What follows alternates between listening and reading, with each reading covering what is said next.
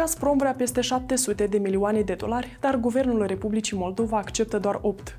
Vorbim imediat despre auditul datoriilor istorice la gaz și ecourile de la Moscova, dar și despre urmările anchetei interne efectuate de Ministerul de Interne pe cazul atacului armat de la aeroportul din Chișinău. Bun găsit la săptămâna de gardă. Rămâneți cu noi până la final.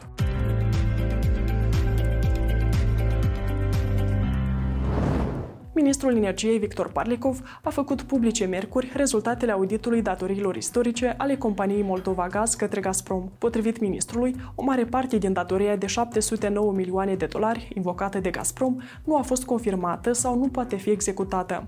Astfel, Guvernul Republicii Moldova a propus concernului rus Gazprom achetarea 8,6 milioane de dolari din pretinsa datoria companiei Moldova Gaz și casarea circa 700 de milioane de dolari. Datoria câte 31 octombrie 2021 era cifra care o să o găsiți în audit, circa 756 de milioane. Dar, deoarece o parte din datorii între timp s-au plătit, noi acum vorbim de un stoc de datorii la sfârșitul lunii martie 2022 de circa 709 milioane uh, dolari. Deci noi vorbim de cifra de 709 milioane de dolari.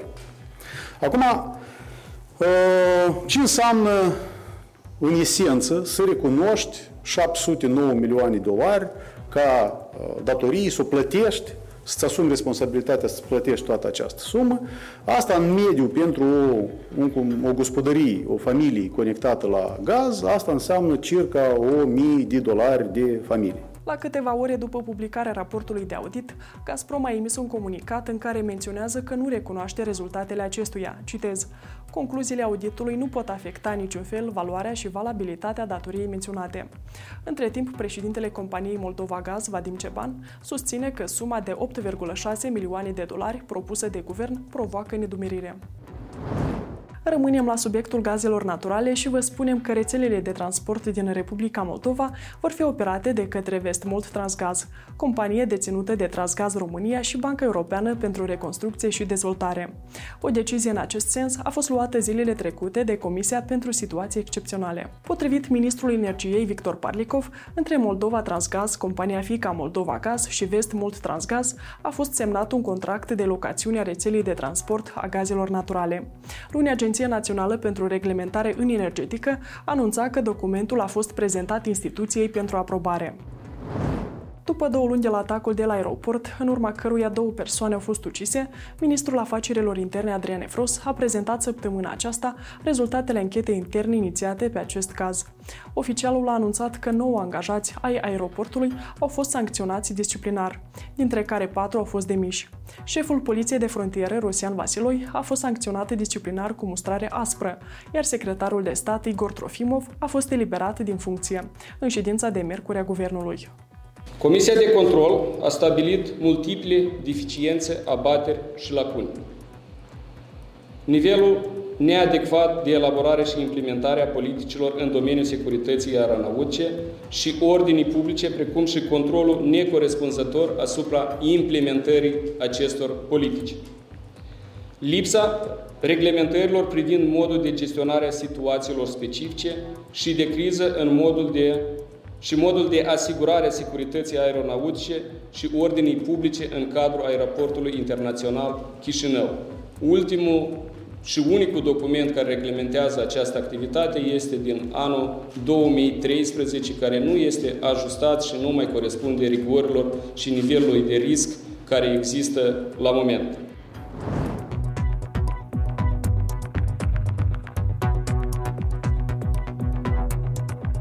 Angajat de la Fulger, care conducea un automobil BMW X5, a lovit marțiar un pieton pe traseul Hâncești-Cimișlia, în preajma satului Bozieni. În urma impactului, un bărbat a decedat. Polițiștii au stabilit că angajatul de la Fulger se afla în afara orelor de serviciu și se deplasa cu mașina personală. Acesta a fost testat alcooloscopic, iar rezultatul a fost negativ. Angajatul de la Fulger, implicat în accident, activează în poliție de 10 ani. Acesta a fost reținut pentru 72 de ore, fiind deschis un dosar penal. Într-un alt accident produs la Ceadrlunga, un polițist în stare de ebrietate a lovit un bărbat pe trecerea de pietoni. Victima a supraviețuit fiind transportată la spital. Acesta este al treilea accident rutier din ultimele două săptămâni provocat de angajații ai poliției aflați în stare de ebrietate la volan. Reprezentanții Poliției Naționale au avertizat zilele trecute că șoferii care conduc în stare avansată de ebrietate, care predau cu bună știință conducerea vehiculului unei persoane care este privată de dreptul de a conduce vehicule, dar și cele care conduc autovehiculul, deși sunt privați de dreptul de a conduce, riscă să rămână fără mașini. Confiscarea specială a mașinii se va aplica de către instanța de judecată la demersul agentului constatator constituie 5% din numărul total de alegători, dar de cele mai multe ori, accesul lor în secțiile de votare este extrem de nevoios. La fel de greu le este și să candideze pentru o funcție eligibilă.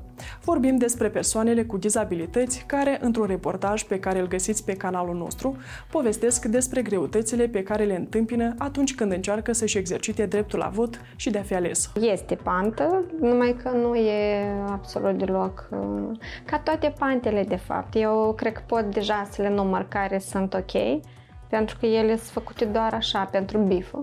Nici o persoană care este ok pe picioarele ei, dacă ar sta în scaun rulantă și rupi gâtul, Consiliul Superior al Magistraturii are doi membri noi din rândul non-judecătorilor. Este vorba despre Lucia Popescu și Iulian Muntean, candidaturile cărora au fost aprobate de Parlament. Lucia Popescu este licențiată în drept și are diplomă de master în drept civil și în drept european. Conform CV-ului său, în prezent este expertă în cadrul unei agenții franceze. Iulian Muntean este avocat, iar anterior a fost lector universitar la mai multe instituții de învățământ superior din Republica Moldova. Bună seara! bună. Sper, sper ora de și să la Я камень нет ла... Посердить? А? Посердить, что ли? Serviciu, să Nu, aici am venit la un om. Svetlana Panciuc, președinta Organizației Teritoriale Edineț a Partidului Șor, declarat neconstituțional, a fost depistată în stare de ebrietate avansată la volan. Potrivit Inspectoratului General al Poliției, pe caz a fost deschis un dosar, iar aceasta riscă să fie privată de dreptul de a conduce mijloace de transport. Anterior și Dinu Țurcanu, președintele raionului Orchei din partea Partidului Șor, a fost prins în stare de ebrietate la volan. Fostul președinte al Republicii Moldova, Igor Dodon, cercetat în dosarul Culioc de la Curtea Supremă de Justiție, nu are voie să părăsească Republica Moldova încă cel puțin 60 de zile. Solicitarea acestuia de a-i se permite să iasă din țară a fost respinsă luni de magistrații CSJ. Judecătorii și-au argumentat decizia prin faptul că doar obligarea de a nu părăsi țara este capabilă să asigure prezența lui Igor Dodon pe teritoriul Republicii Moldova și realizarea eficientă a actului de justiție. Europarlamentarul Siegfried Mureșan, președintele delegației Parlamentului European pentru relațiile cu Republica Moldova, a depus un amendament în Parlamentul European prin care cere realocarea 600 de milioane de euro pentru Republica Moldova, după ce va fi creată Facilitatea pentru Ucraina.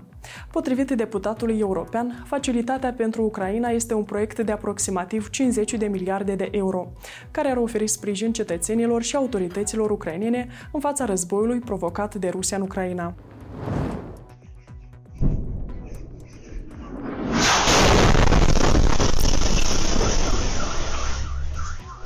Săptămâna aceasta, regiunile ucrainene Odessa, Zaporozhye și Donetsk au fost bombardate frecvent de trupele ruse.